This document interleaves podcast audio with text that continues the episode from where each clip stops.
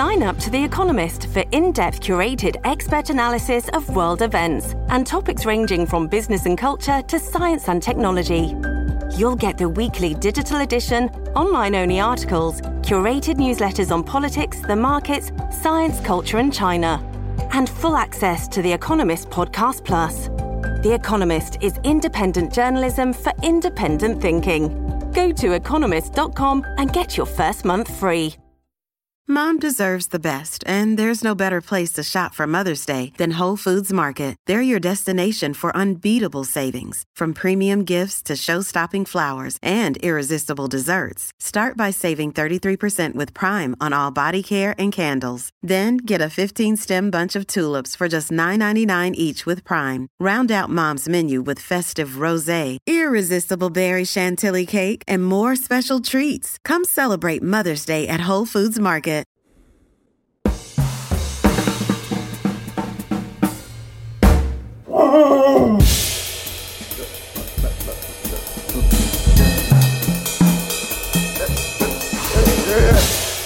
Ladies and gentlemen, uh, Can I please have your attention? Daniel Digger!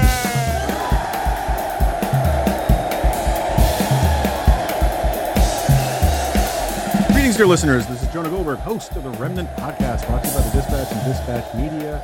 Uh, come on by the Dispatch, check out our wares.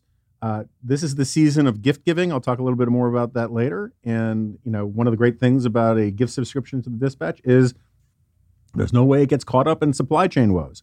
So, um, so if you can do that, that would be wonderful. That would be good for us, good for you, good for America, good for the universe, and um, we would really appreciate it and I'll talk a little bit more about, that at the end. Okay, so I'm very excited about today's guest. Um, uh, she's a returning guest. Um, I have told her she has a standing invitation to come on anytime she wants, and and she finally decided to take me up on it, having written some really interesting stuff. Um, and uh, she's a colleague at the American Enterprise Institute. She is a lecturer at Yale. She's a visiting professor at Columbia. She has done some amazing uh, work on uh, with with drug treatment and opioid stuff, and I, and we talked to her a little bit about that the last time she was on. It is uh, Sally Satel, and and I will say just because I know some of you are asking, she's not one of my favorite people just because she can uh, prescribe things, um, because she actually has never prescribed me anything, despite all of the baked goods I leave at her office. So, Sally, welcome back to the Remnant. Thank you, Jonah. Um, so, uh, I often tell listeners they should read the stuff in the show notes or check out stuff in the show notes, but in this case, they should really check out the stuff in the show notes, the articles that you wrote um, for Quillette um, about basically what the hell is happening to your profession. So, um, why don't we start there? What the hell is happening to your profession? Well, um, it's really um, uh, moving towards a social justice perspective. Um, I mean, it's certainly not complete domination. It's a trend. It's it's a um, a worrisome trend, and it's it's a very very um, disturbing uh, ex- institutional experiment.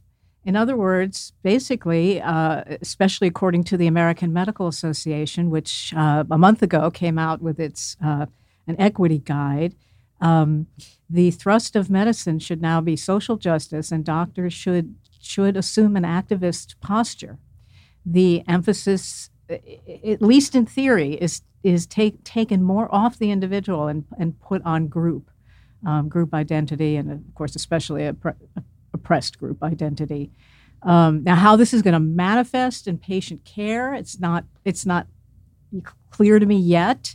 Um, I certainly, uh, you know, as we go on, I will talk about some horror stories, and and uh, but but I don't think uh, obviously the ones that make the news sound like it's cherry picking, and they are the ones that have um, poked above the you know the parapet. But um, I don't think I think this is more of a tip of an iceberg phenomenon than a, a than an end of a bell curve phenomenon. Yeah, let me, let me let me read from one of your articles about this AMA thing. Um, you write, the latest manifestation of indoctrinology, um, is which is a term you first used in PCMD like Twenty years. a, a while ago. um, Uh, the latest manifestation of indoctrinology is a 54 page document from the American Medical Association called Advancing Health Equity A Guide to Language, Narrative, and Concepts, which already makes me nervous. The guide condemns several, quote, dominant narratives, unquote, in medicine. One is the, quote, narrative of, individu- of individualism and its misbegotten corollary, the notion that health is a personal responsibility. A more, quote unquote, equitable narrative, the guide instructs, would, would quote, expose the political roots underlying apparently natural economic arrangements such as property rights, market conditions, gentrification, oligopolies, and low wage rates, unquote. The dominant narratives, says the AMA, quote, create harm, undermining public health and the advancement of health equity. They must be named, disrupted, and corrected, unquote. Now, it's funny when, as you know, because you listen to this podcast and you know where I come from on these things. Um, I think that, uh, you know, I'm one of these guys who wants to maintain classical liberalism, and there are different. It's, it occurred to me just while reading this part that like there are different academic or uh, or uh, scientific or social scientific disciplines, you know, um, out there, and it seems to me that medicine, particularly psychiatry, um, which have always had sort of social aspects to them, but at the where the rubber meets the road, they're um, they're kind of like the most classically liberal disciplines because you the, the essence of classical liberalism properly understood is you're supposed to take the individual as you find them, right? That that the individual is the irreducible unit of society and that you cannot draw sweeping conclusions about what one individual is because they belong to an abstract group or because you want to lump them together in some sort of category if you don't treat people if you don't treat the patient where you find them you're not going to be treating the patient well. And it seems to me this is exactly the opposite yes. of what they're calling for. Yes. It's a com- completely antithetical to the spirit of medicine the hippocratic oath. Um, it uh, in fact i agree. I've, I've often said um, psychiatry and medicine in general but psychiatry is the ultimate personalized medicine. Right. And um, because people are weird right? I mean I, I, I don't mean that i mean a little pejoratively but people they're idiosyncratic. Everyone's course. Everyone's got their own stuff, right? And you can't make guesses about one person's stuff well, based upon what you know about another person's course. stuff. And not only have they got their own stuff, they've got it in their own context mm-hmm. and they've got it with their own set of resources and their own expectations and their own sense of their um,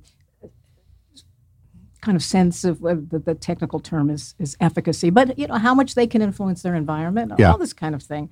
And um, you know, a good illustration of uh, well, that's what we do as psychiatrists. We try to show people where they do have these the remnants, so to speak, of, mm-hmm. of agency, and and how to expand them to have sense of control.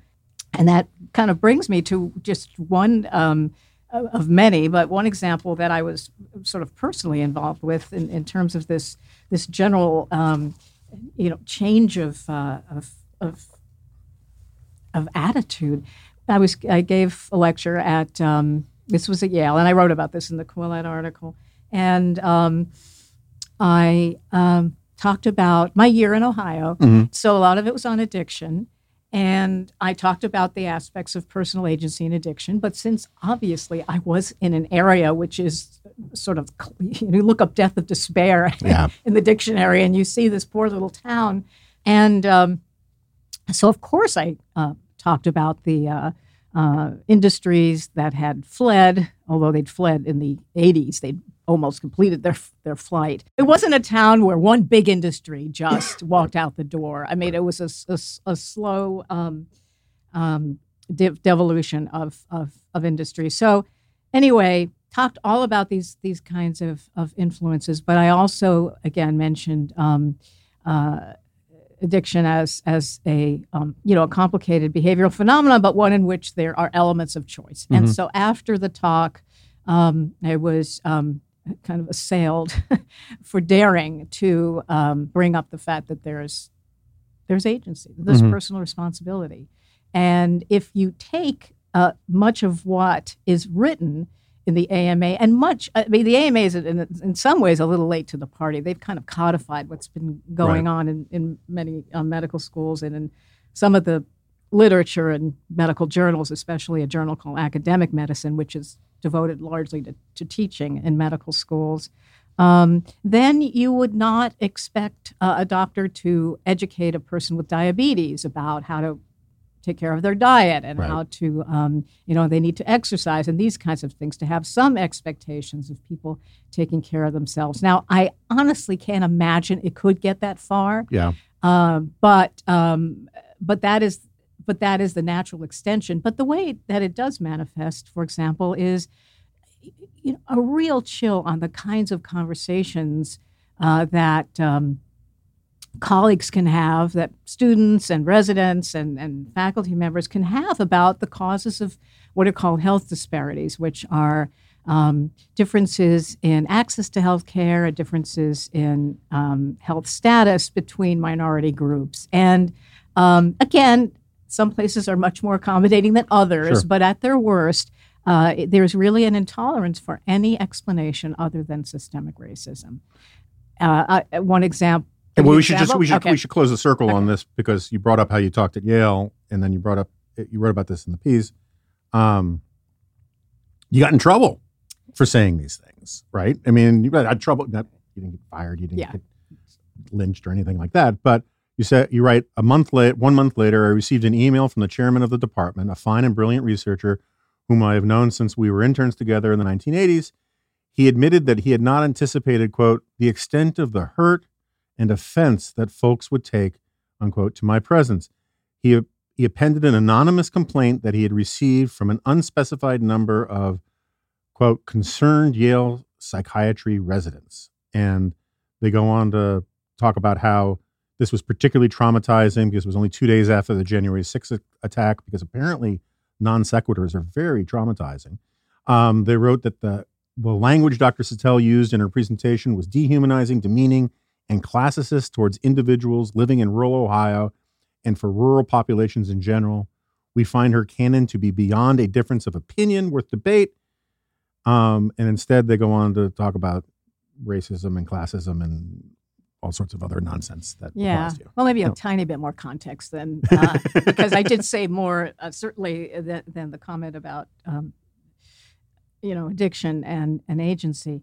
Um, but it was first they objected to the title, which Mhm. was um, "My Year Abroad," and then the name of the town, Ironton, Ohio, and then um, some lessons from the opioid epidemic. And um, you know, "My Year Abroad" it's almost a trope. Well, it Mhm, is, and it usually usually kind of indicates affection for whatever it was you did during Right. that year, and you're going to you know an optimism. I'm going to a new place to learn something, And also gets it points to the cultural divide in the well, country. Exactly, You know? and that was the that was the irony that here we live in one country, and yet there's so many Right.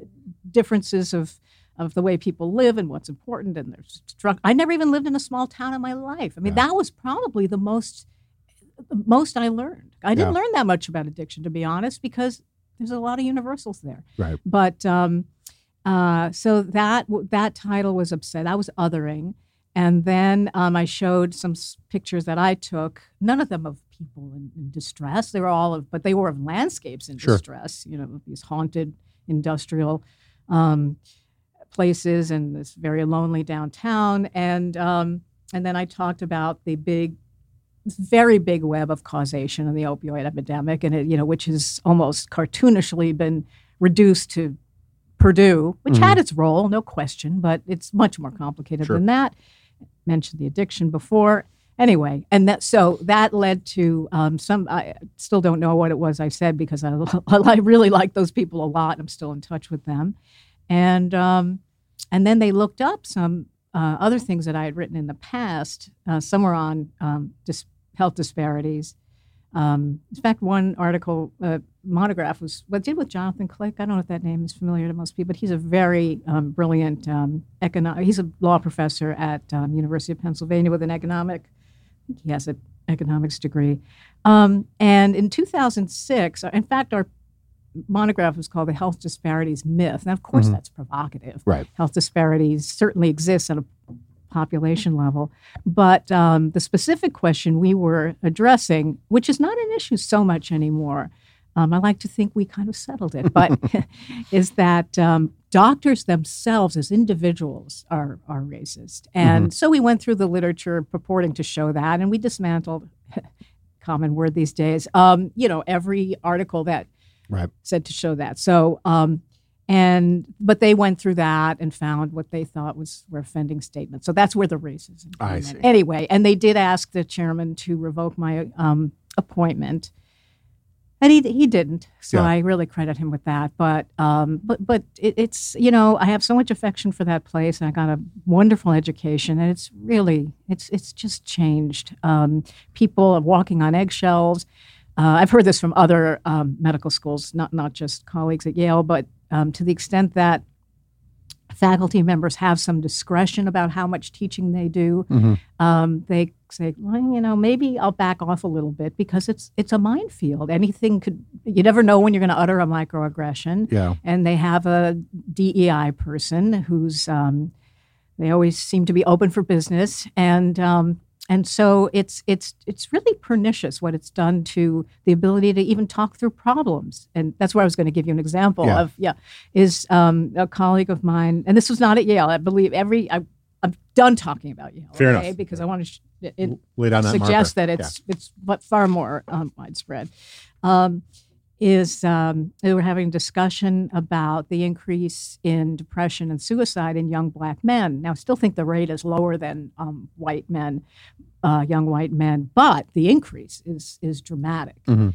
And um, so, in this conversation, the only variables that were allowed to be considered uh, were uh, police brutality and uh, systemic racism.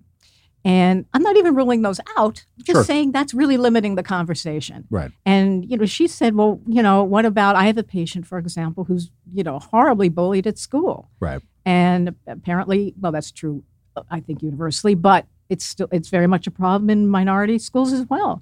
Um, and she said, and there's you know the violence in the neighborhoods, which is most of it perpetrated by people in the neighborhood Right.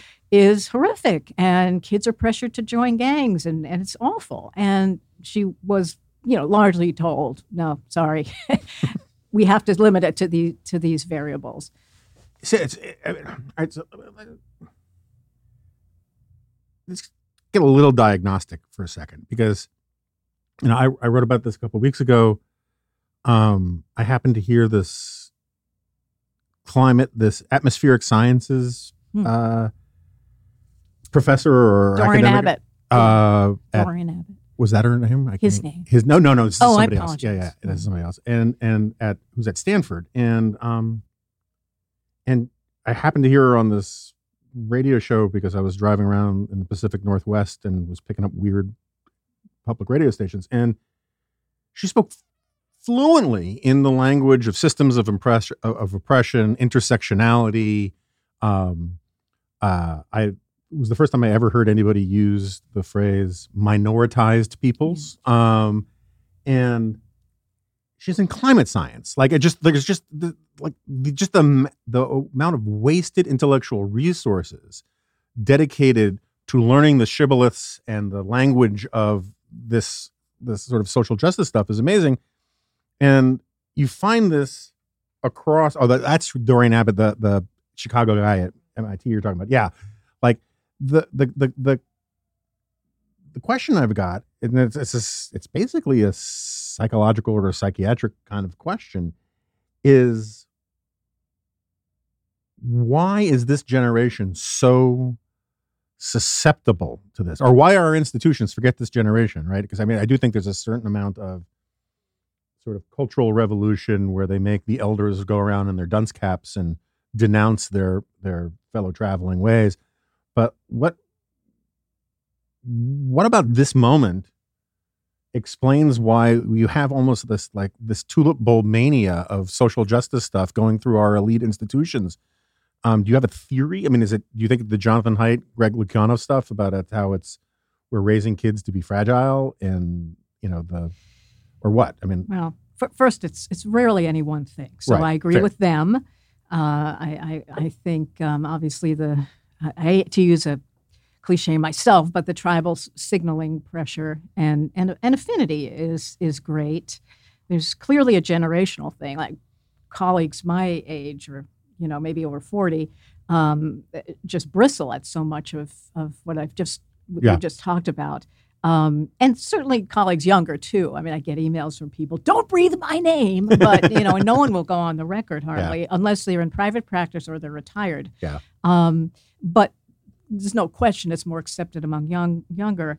But I had I had one other uh, thought that I ha- that I hadn't heard before. I mean, it could have maybe out there, but I hear it is uh, because someone was saying to me, "Well, why doesn't the person in charge just say, Cut it out." cut it out?" Yeah. and it's because I think in um, as part of this whole kind of culture, there's such contempt for hierarchy Mhm. that in a lot of places, no one really is in charge. Yeah. And when you have then a group in charge, then that group is is clearly going to be diverse because that goes, and I mean ideologically diverse, Right. goes with that, um, uh, you know, goes with that whole um, sentiment. And you're going to have the the scary bullying people, uh, pretty much setting the agenda. Yeah. And so the person they may push out in front of the microphone, um, you know, may not be, may or may not be on board, but is going to, you know, mouth those platitudes because he or she really isn't in charge. No, it's a good point. I mean, I, th- this is it kind of dovetails a little bit with my all my stuff about the weakness of political parties, and that historically political scientists would talk about democracy between the parties, not within the parties, right? And one of the problems we have, it's a very Yuval Yuval Levin kind of point, is that we may not have done it with formal mechanisms, but we're kind of democratizing all of our institutions. So at the New York Yeah. Times, my understanding is that you know a lot of the older editors and stuff they're just terrified of the young people and the young people in like in their internal slack channels they you know they open it up to like members of the the printers union or whatever. So it's like 'cause you can't have these artificial barriers right? And so you get all sorts of people just fuming like campus kids in the 1960s about the about the administration. And then it it boils over internally. And you see this i mean I, I don't want to get friends of mine in trouble but you know there are just an enormous number of people sort of gen x and above who are now going into management positions who are just terrified of their younger staffs. And i think it's a big thing in media i think it's a, probably a big thing in higher education and it's weird you know i mean it's it's it's, it's just strange i mean like we just maintain morale by continually beating up our young staff and it works out fine i just don't know why we have to you know why other people can't follow our best practices No, I agree. I think I think uh, some of the medical faculty are a little afraid of the. Yeah. It's it's, it's a very it's a pernicious environment in that, in that sense. Um, but I I, sh- I should say that you know there's um, there's a, a kernel of truth um, to what to some of the objection like for example putting a putting the best spin on that the, the objection to my talking about agency and addiction. I mean this, this person clearly got it all wrong because i very much gave credit to external factors as well. But that um, you know when i was because when i was in medical school there wasn't that much discussion of uh, i mean in psychiatry there are certain fields that you kind of can't help understand the context. Psychiatry is one, pediatrics is one. I mean, the mom brings a kid in every month right with infl- you know, um, an exacerbation of asthma because they live in a housing project where no one got rid of the roaches, and we Right, know right, that they you know, produce allergens and stuff. You know, you you can't divorce the patient as easily as you might if you're a radiologist or a surgeon or a, you know an anesthesiologist from from the environment. And that's true in um, primary care as well. And if you're working in ER and people are coming in with gunshots, you know, you might be thinking about gun gun control. Right. I un- I understand all that, but I consider those internal critiques. You know, how can we make things better from the inside? Right. I think what we're seeing more of now is just external critiques, the changing of the whole mission of again medicine and and um, and what our focus is. No, it's always the individual, um, but but the the core. Um, uh, what I uh, started to say that that is um, true is a phenomenon called has a name social determinants of health. And and that's a true thing. And and um, in general we as medical students we didn't learn that much about it. Yeah. i mean embarrassing to say how long ago this was but and and i think that's a constructive thing that there's been a lot more emphasis on making sure that doctors understand the psychological, social, and cultural contexts that do contribute to disease and shape what kind of choices patients can people can make about their health. That's important, and we and for a while we weren't paying enough attention to that. So so that's a positive thing. But right now we're being urged to go so far upstream, uh, so distant from Medi- from medicine. I mean, medicine's always been politicized, but again, it's an internal critique. It's do we have, Right. um, you know, single payer or more free market, and, and all the debates in between, and that's constructive. I think doctors should be involved. It's perfectly fine that doctors are involved in those debates, um, but when they're on, you know, a campaign to dismantle racism, for what I don't even know what that. Not being coy, I'm not really even sure what that Right. means. Um, uh, they can do that. You know, they're citizens. They can certainly pursue these things on their own time. But that whole list of things you read at the beginning, um, uh, you know, property rights, market conditions, um, low wage rates, this kind of thing, um, is just not something that doctors, I'll say, should get involved in as part of their mission. Right. Again, as private citizens, that's fine. And that's because we don't even have enough time to do what we know how to do, which is diagnose and treat. That is our job. And the more upstream we get, the more we dilute our our efforts, the more we abuse our authority. What do I know about housing policy? Right. Nothing. Right. And and it's and it's presumptuous and arrogant to uh, say because I'm a doctor I have some idea. Now I can say because I'm a doctor and I see all these young kids come in with asthma that something's got to change. Right. And if I'm in a school of epidemiology, it's very constructive if I quantify that and and uh, and publish it. That's all very important stuff. But um, to me, that's where it ends because we don't have any expertise. We're lying if we say we do. We abuse public trust, and that's the direction in which we're being pushed. Yeah, I want to I want to get to that, but it seems to be you know, the point you're making, and it's very clear when I when I read your stuff, and partly it's because I know you, and um, but like, of course there's racism, and of course there's this thing. You know, there are there are elements of systemic racism. Depend. We have to have a we could have a long conversation about what that actually means and what it doesn't, but um, you know, disparate outcomes for inner city black populations are a real thing for all sorts of on all sorts of indicia or whatever, right? And so the thing that drives me crazy, it, gets back to what you were saying uh, before when I asked you what your explanation for what this sort of Gramscian takeover of institutions is about.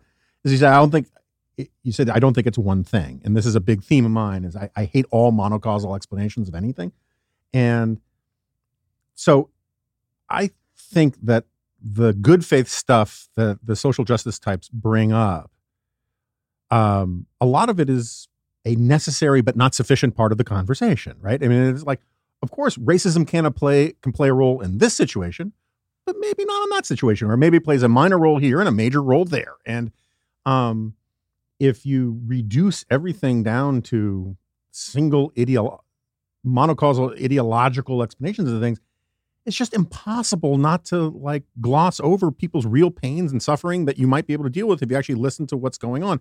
I doubt there's a single African American teacher worth their salt in any school in America who has an all African American class who thinks that each kid's in, each kid in that class is interchangeable with the other and that all of their problems stem simply from racism, right? I mean, I don't know Yeah. who that person would be. And yet when you abstract out to this stuff, that's what basically they're arguing is that it's it's one explanation for everything. Oh yeah. Well, anything that explains everything pretty much explains nothing. Exactly. Um, and you know, just as you said, I, I'll stipulate s- systemic racism. I hate to say it, the way we're saying it, it sounds like it's a key on the typewriter already. Yeah, Just yeah, press systemic racism. But um, I mean, uh, clearly, why wouldn't so many decades and centuries of oppression still have residual? I mean, Sure. so that's the question. Then is all right. Even if I accept your expl- your pseudo explanation, or you're you're just not very um, useful explanation. To be Right. honest, it doesn't yield prescriptions um, or actionable prescriptions for a doctor. um, then what do I do about it? And of course, their answer is become an activist. And my answer is no.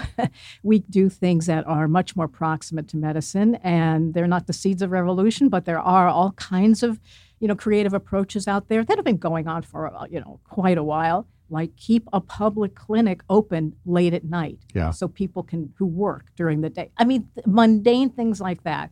You know, integrate the care better, so a person doesn't have to go across the town for that X-ray and then there for a blood test.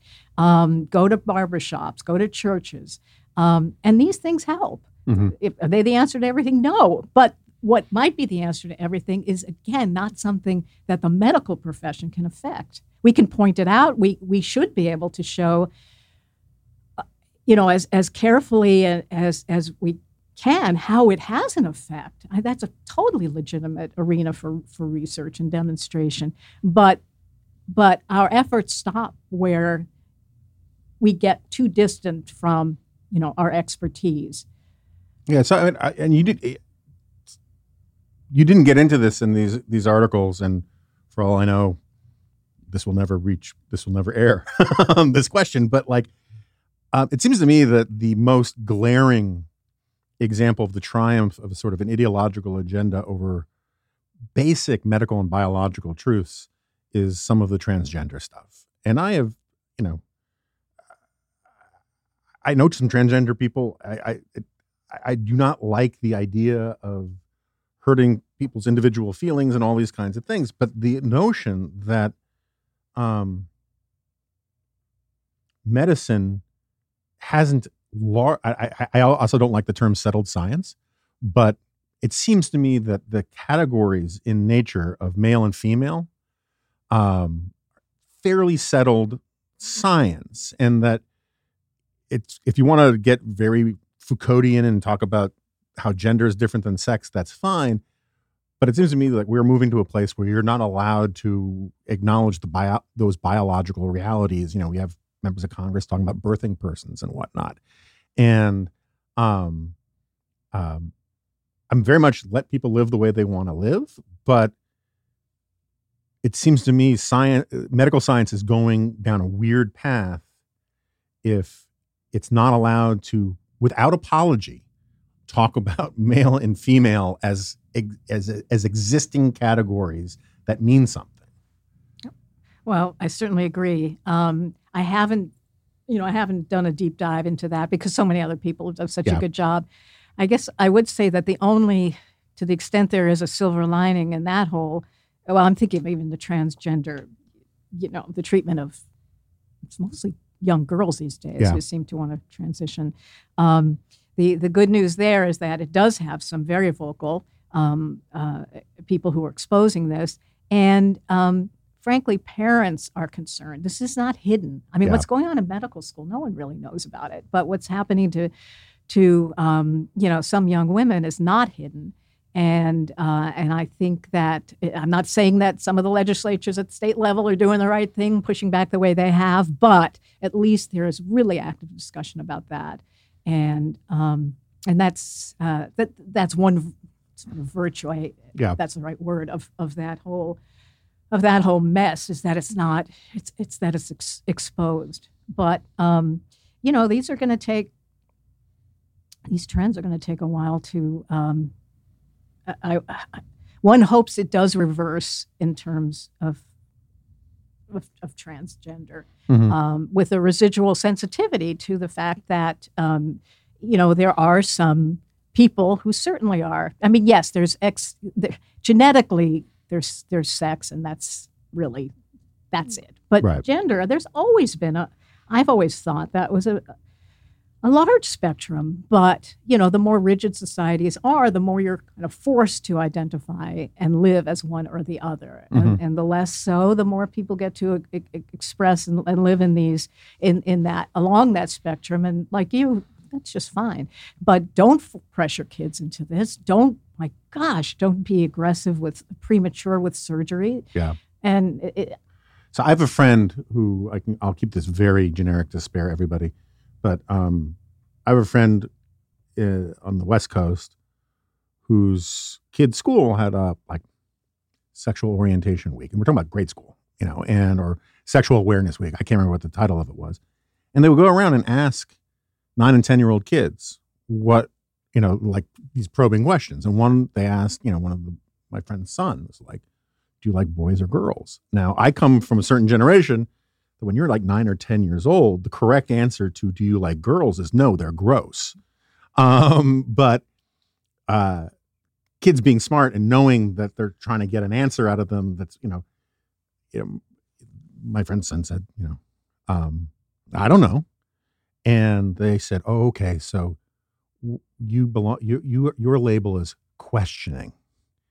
And the thing I take offense to about all of this is, I mean, there are many things I take offense to, but is just, it is the introduction of ideological categories and um, this premature imposition of sexual identity when, and I, I honestly think that that some of the girls going to the transition stuff has to do with what we used to just call tomboy behavior, and now they're they're given this new ideologically exciting category to jump into, and so there's a certain amount of social contagion to it.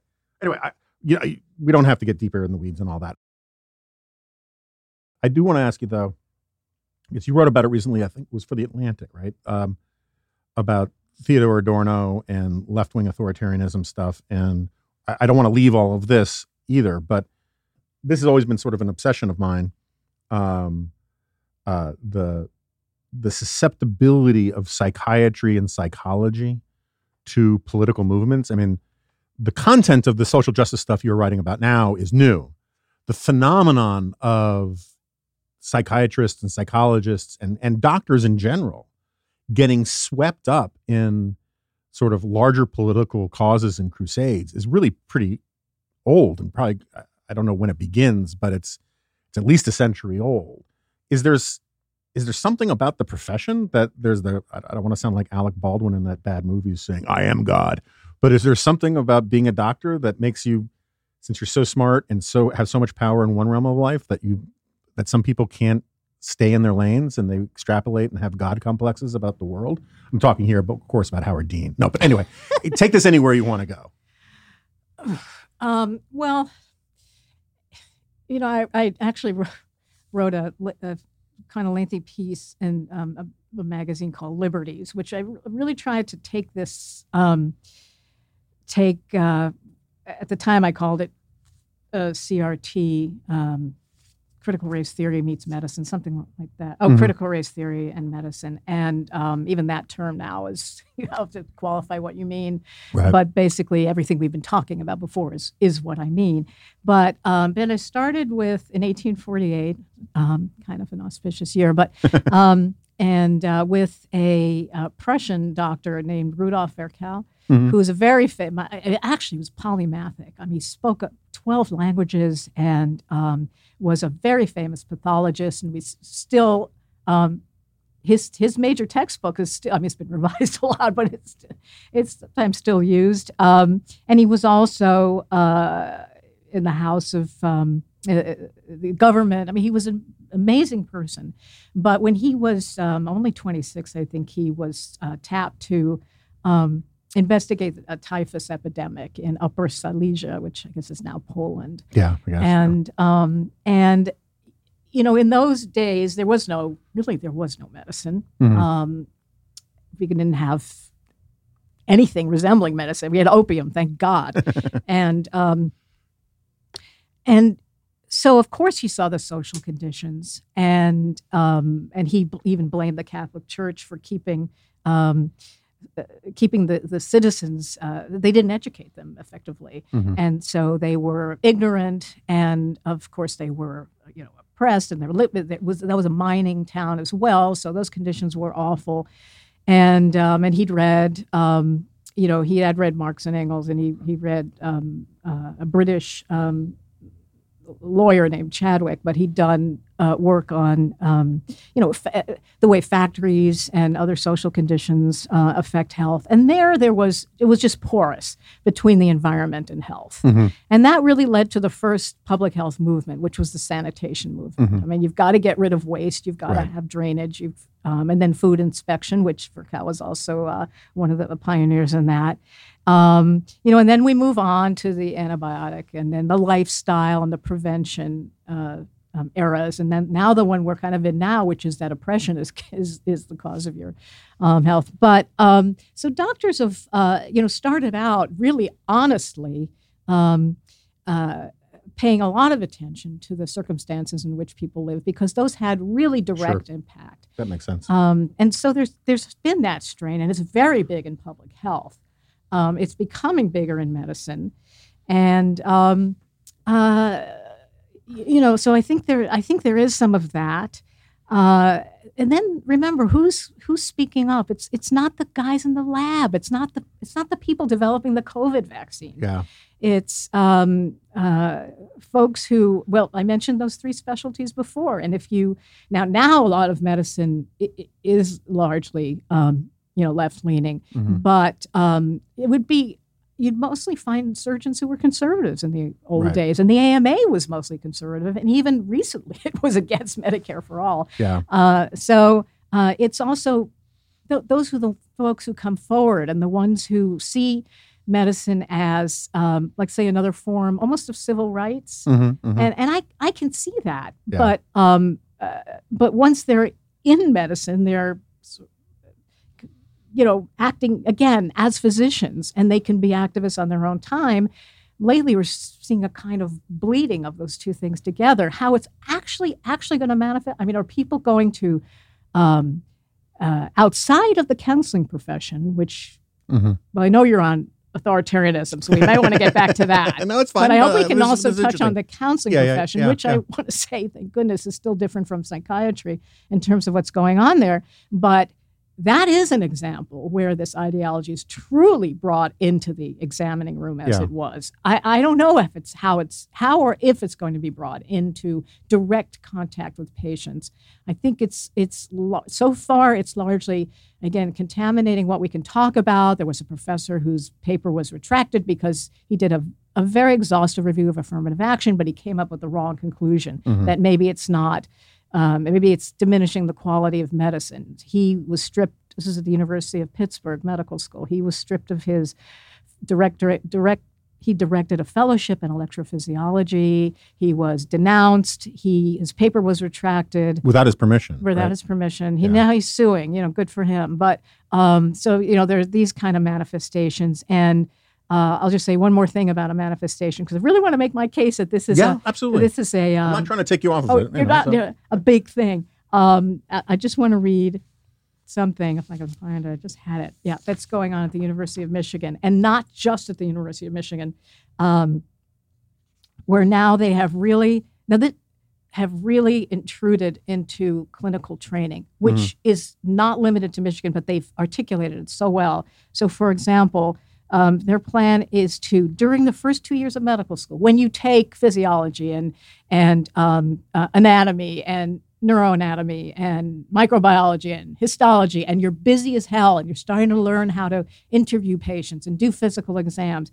Now, apparently, we, need time off for um, anti-racism, critical race theory, health justice, intersectionality, resident education, based on um, Ibram Kendi's Stamped from the Beginning book.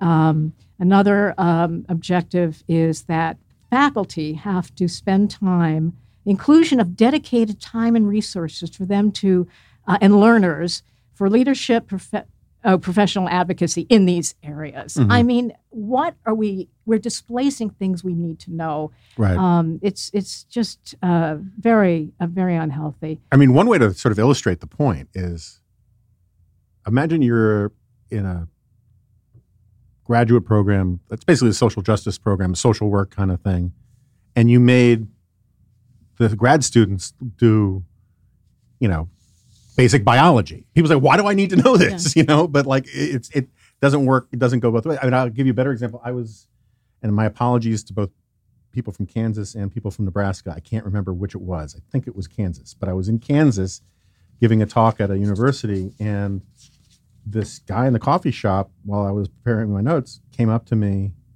and said, uh, "Are you Jonah Goldberg?" And I said, "Yeah." And he said, "So." And we started chatting, whatever. And he said he was telling me how he's a a cop who uh, went back to grad school to get a degree in criminal justice, a master's in criminal justice, because he wanted to move up, you know, whatever. And and he said, and he was just telling me how amazing how little of the curriculum was criminal justice and how much of it was social justice. And um, and it seems to me you can go through education schools, you can go through a lot of these places, and the coursework is more about this one monocausal mm-hmm. ideological obsession than it is about the actual specialties. And I, I suspect, I don't know this for sure, but I suspect that's probably true of most journalism schools today too. Mm.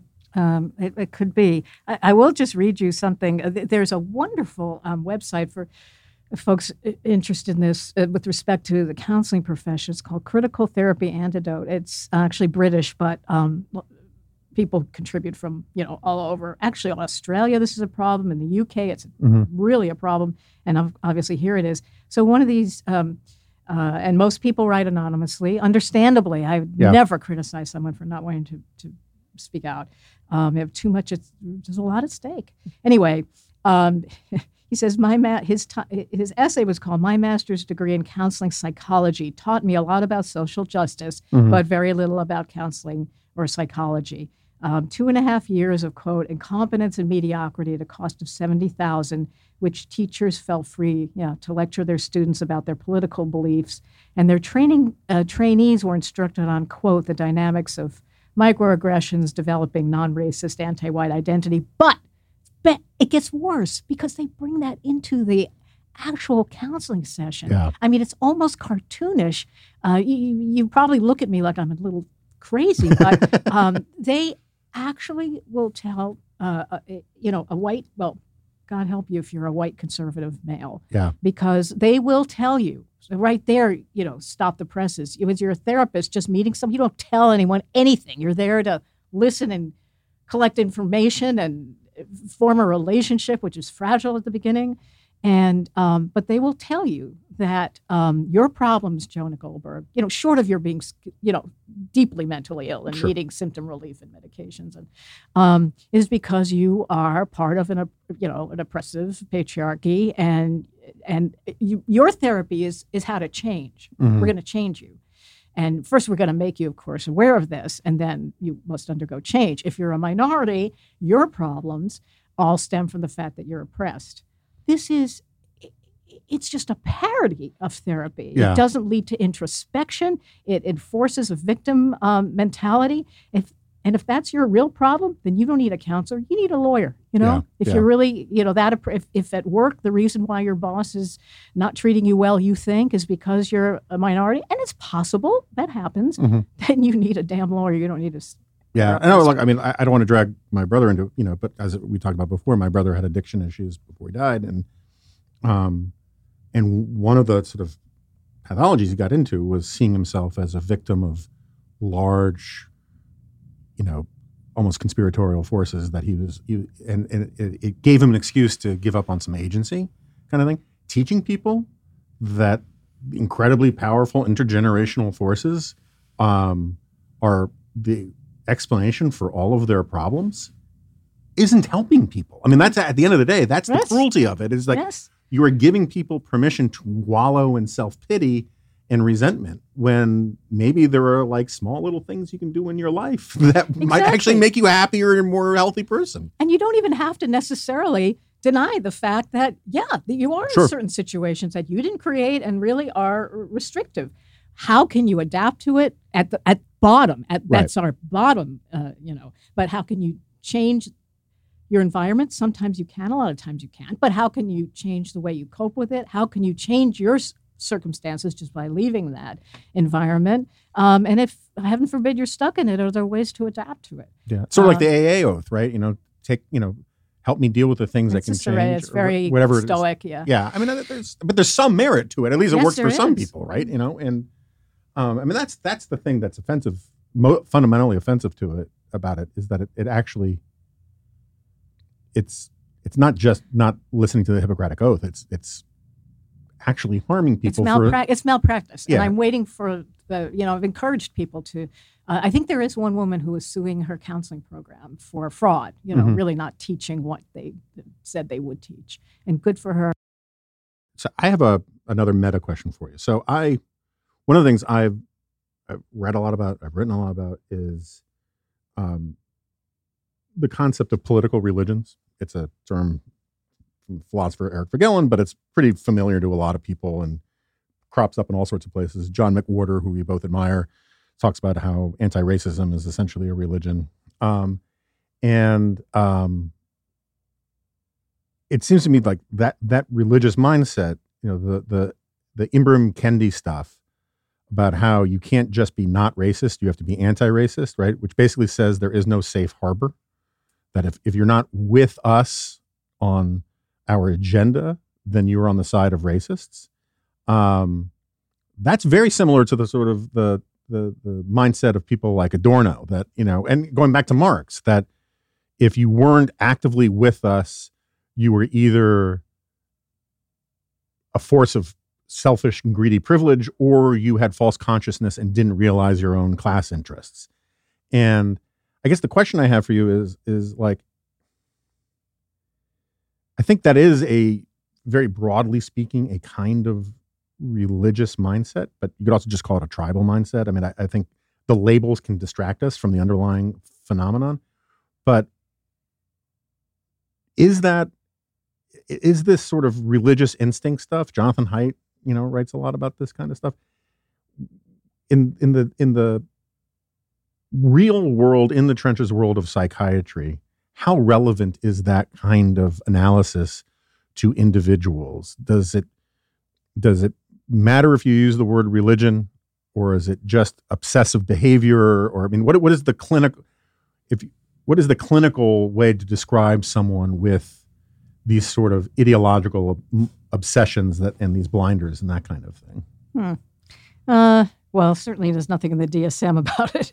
Uh, I'm not sure there should be either because yeah, you no, get you in a lot of trouble. No, you know? I, I mean, you know, there's obviously a continuum. Um, in other words, at, at one end of the spectrum, I mean, it, it could be, um, well, it could reach delusional proportions, Mm-hmm. I suspect. Um, but I don't even want to use labels so much as to, you know, you try to understand um, what function it's f- fulfilling in the person's life Mhm. and and you don't need um, you don't need jargon you know for that um, there's um, you know a lot of reasons that again you were the one who said at the very beginning this is the ultimate individual enterprise Right. so i don't know for one person it could just be um, identification with um, i mean one of the concepts we learn in psychiatry is um, the word wasn't mimicry, but somehow that's the only thing coming into my mind. Um, um, sort of mimicry as an identification against loss. In other Mhm. words, um, uh, oh no, identification. Excuse me, identification as a defense against loss. That Mhm. that's it. So you know, you could have a young woman who was, you know, had a love relationship with someone.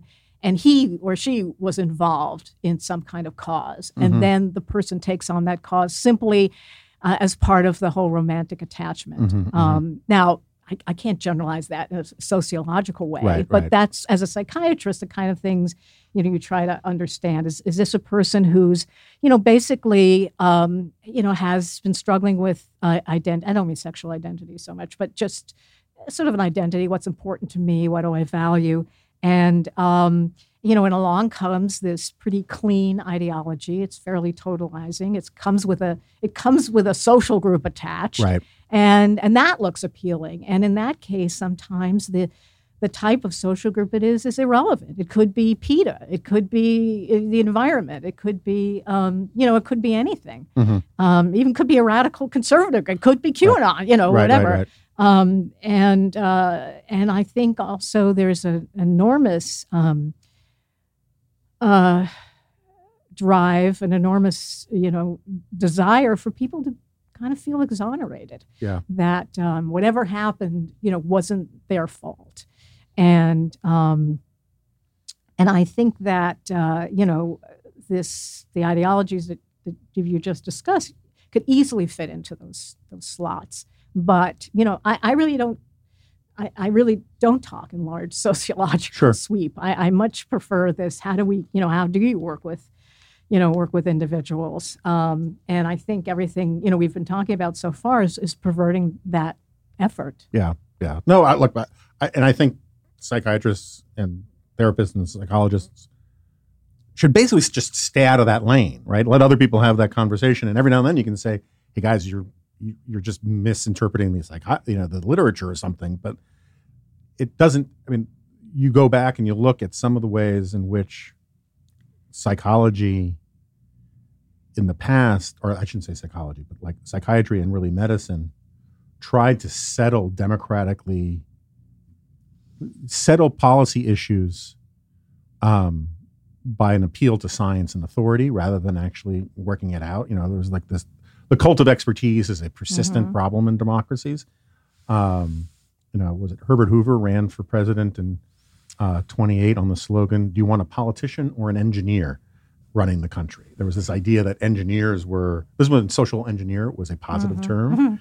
You know, um, this idea that technocratic people who, you know, the Walter Lippmann, disinterested, you know, uh, intellectual um, ideal made it sound as if if you could just get the politicians and the messy democracy out of the way and just have experts run everything, it'd be okay. And the problem you run into is that experts are also parts of a class and they, they can get swept up in causes like like this cause or eugenics 100 years ago um, and in the same way that fish don't know they're wet the experts don't know that they're carrying water for all sorts of ideological agendas Oh, right. And in psychiatry, it's it's extra fraught because who's the one who's going to determine whether I'm mentally healthy or not? Mhm. And that will always, uh, you know, be a pall uh, uh, over the um, profession in, in terms of. Uh, you know, that's why every time a new edition of the DSM comes out, there's another fight. right Well, you know,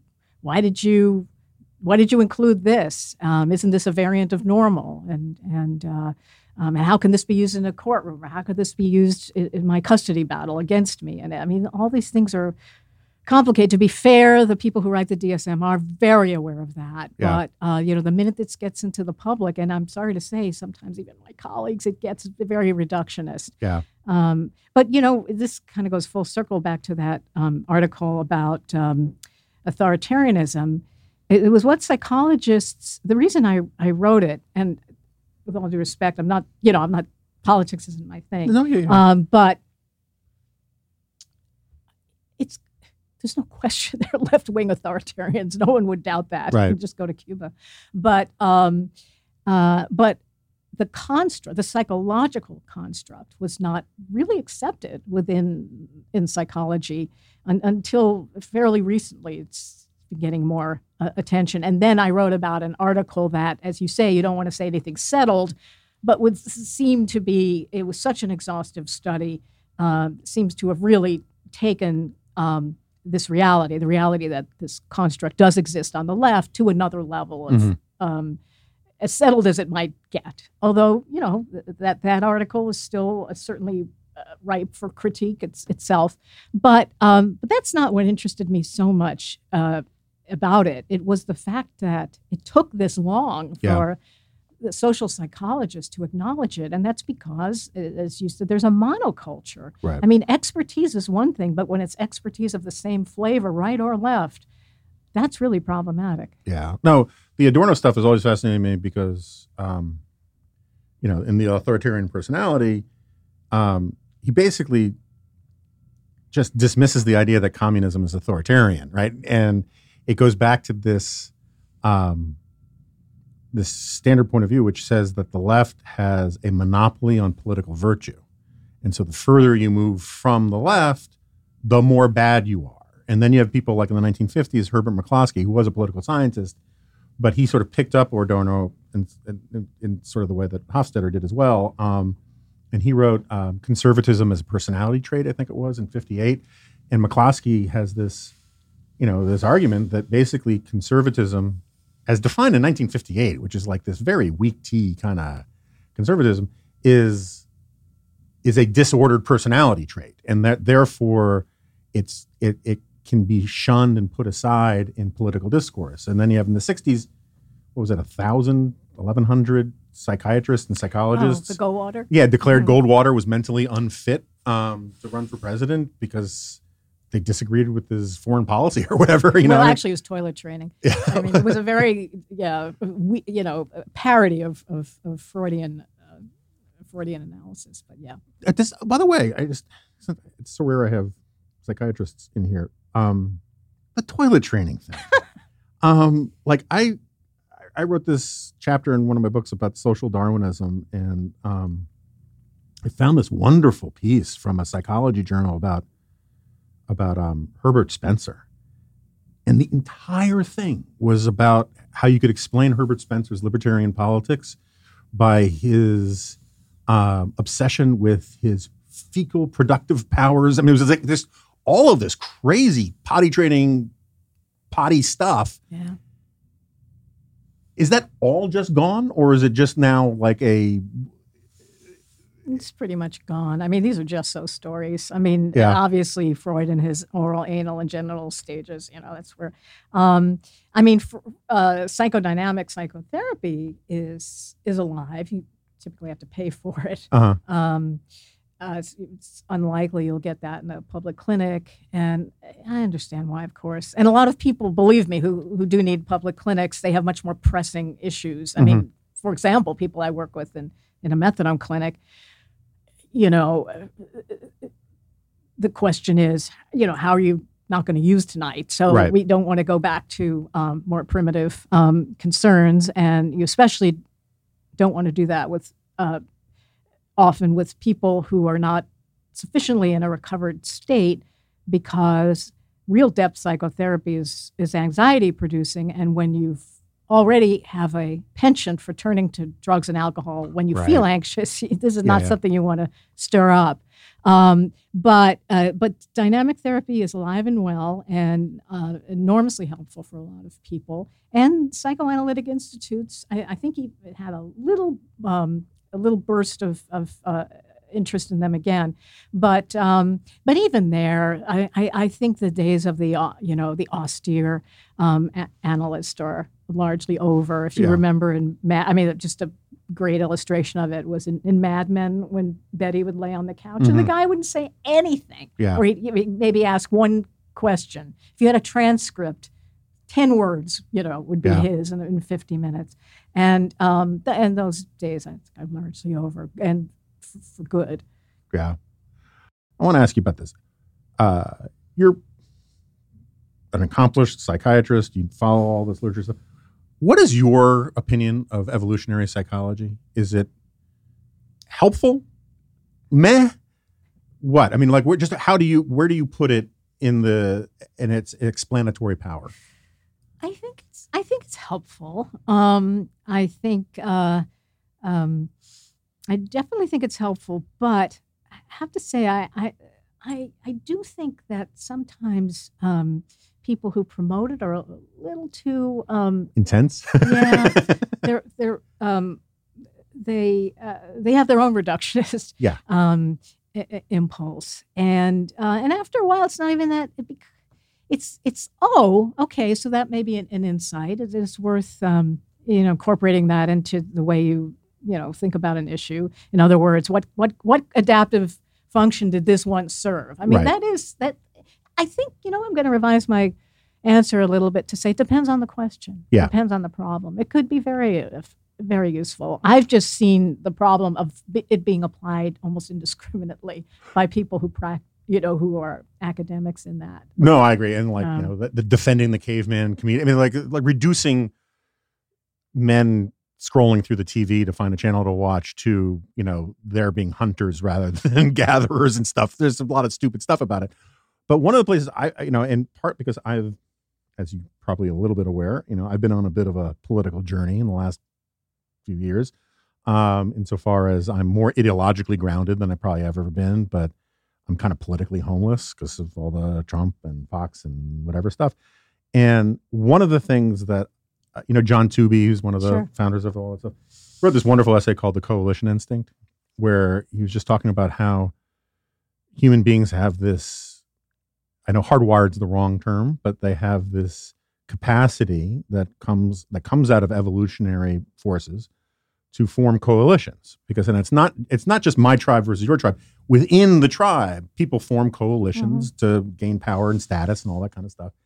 And one of the things that i found very helpful just to how to think about this is as i sort of exited one kind of tribe is to see how tribal not only sort of the right is, but the left is, and how they there's so much more symmetry between the two sides that um, you know the joke on this podcast it's on the bingo card is the episode of the simpsons where they the simpsons kids are in this war with the shelbyville kids and they find a candy wrapper and they say oh yeah those shelbyville kids they like candy for the sweet sweet taste as if like that's not why the simpsons kids like it too but the capacity for us to sort of make what the other side does into a bad thing while we do the exact same thing we forgive infidelity or whatever for our guys but not but condemn the other guys for that kind of stuff.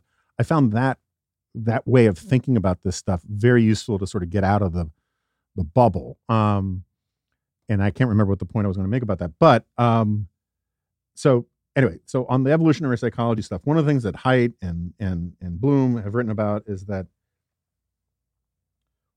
one of the things we have an instinctual um some instinctual programming for is reacting to invisible enemies Mhm. Oh, yeah. right and so um whether it you know you know like i think it's bloom in one of his books talks about how if you just in experiments if someone just smells a stranger with bad body odor they become more anti-immigration right? I mean like like that kind of thing. And um uh and anyway i have this theory that the pandemic which is not something that america has dealt with in over 100 years and the way our society works is so different than it was 100 years ago that it really is an unprecedented thing um, is making people crazy. And i don't mean that necessarily in a clinical sense but in the sense that we have road rage going through the roof. We have you know all you know people having to be duct taped to seats on planes because they're going nuts trying to use the exit.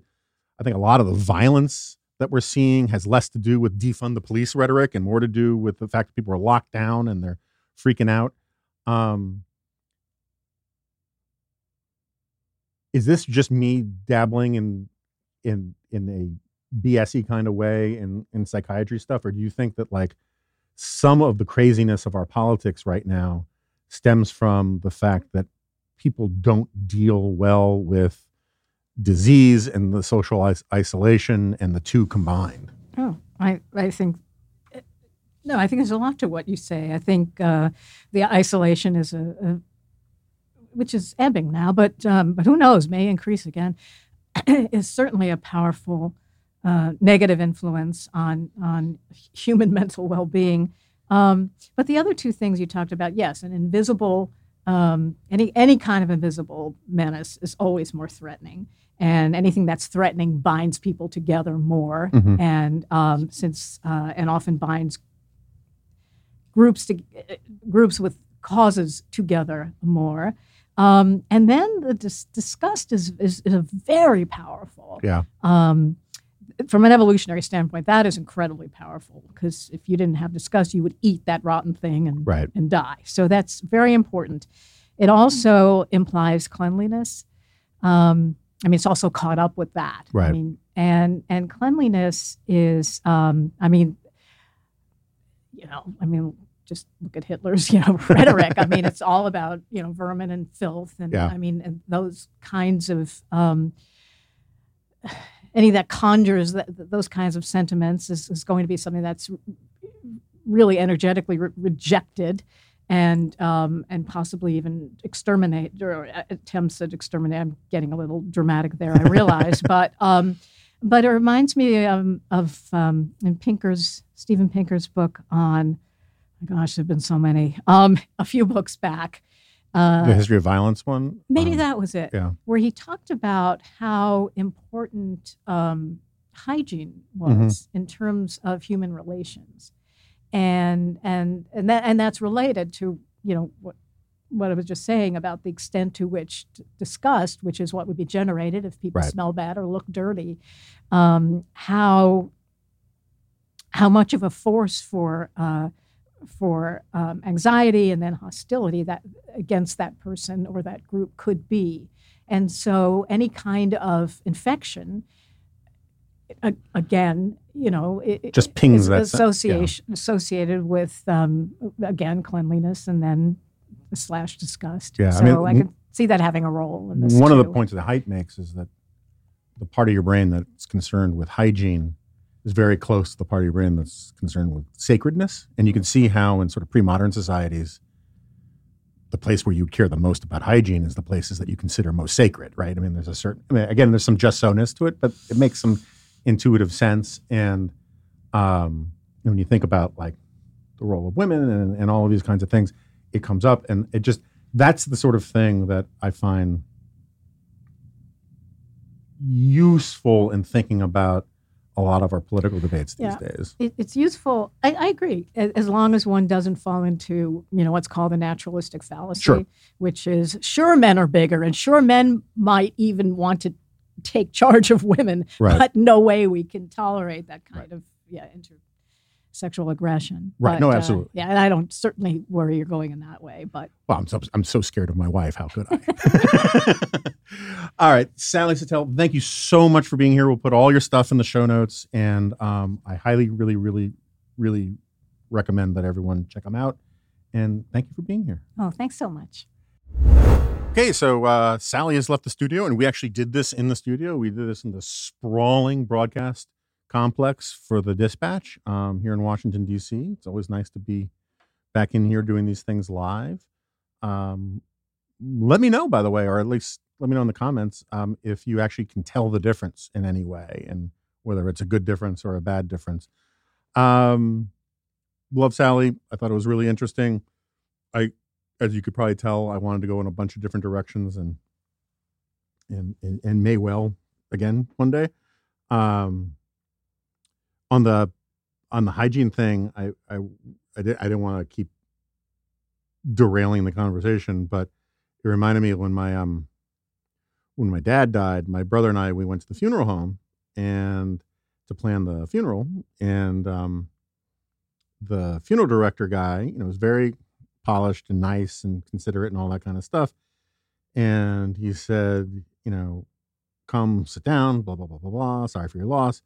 I'd offer you a cup of coffee, but I am barred by law from serving coffee. And my brother and I looked at each other and I think I, I said, you know, um, in the spirit of my late father, um, I can't let that comment go by without me asking what you're talking about. Why are you barred by law from serving coffee? Um, because that's the kind of thing my dad would find fascinating. And uh, the guy said, "Oh, it's it's basically a progressive era law. It's been on the books for about hundred years, give or take."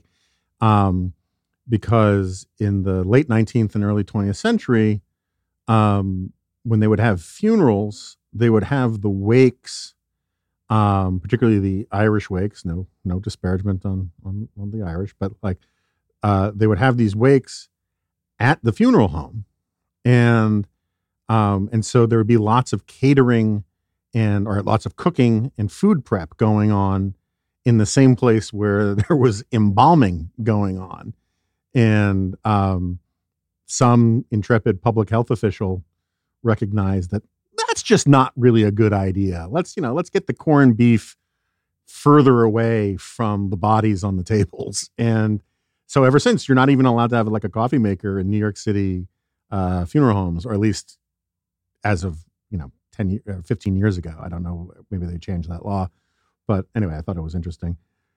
Anyway, oh, so on this gift subscription thing, we'll put a link. I think we'll put a link in the show notes about how you can do it um, you know, look, I always mention please become a member of the dispatch community and all that kind of stuff. And just because I repeat it a lot doesn't mean I don't believe it. And I'm not sincere because I really do believe it and I really am sincere. It would be great if everybody listened to this podcast who could become um, a subscriber or a member. And if you're already a member and you're grateful for this, um, you know, for all intents and purposes, free podcast, um, and you want to support us more and help us more, um, giving a gift subscription uh, is not it's, it's it's really a two for one kind of thing because you're giving a gift to somebody that you think will benefit from getting it, and you're really giving a gift to the dispatch. You know, we are not a 501c3. We're not asking for charitable donations or anything like that. Um, but you know, the the help and support of our supporters is still hugely important to us. And you know, we have big plans about how there will be more perks and advantages that come with being um, a member of the dispatch, and we're eager to make the increase the value of, of full membership or full subscription or whatever term Steve allows me to use these days without activating my pain collar. Um, but uh, if you can do it, and you know someone who would appreciate it, um, or if you feel like you would yourself appreciate it, um, and you're not already a member, please, by the end of the year, if you could do it, that would be wonderful. Whether it's for Christmas or just um, in a in a riot of uh, winter solstice uh, good cheer. Um, and other than that, I got one or two more uh, podcasts before we're taking a little break over the Christmas New Year's holiday. So I will be back. And so I'll just see you next time. No, you won't. This is a podcast.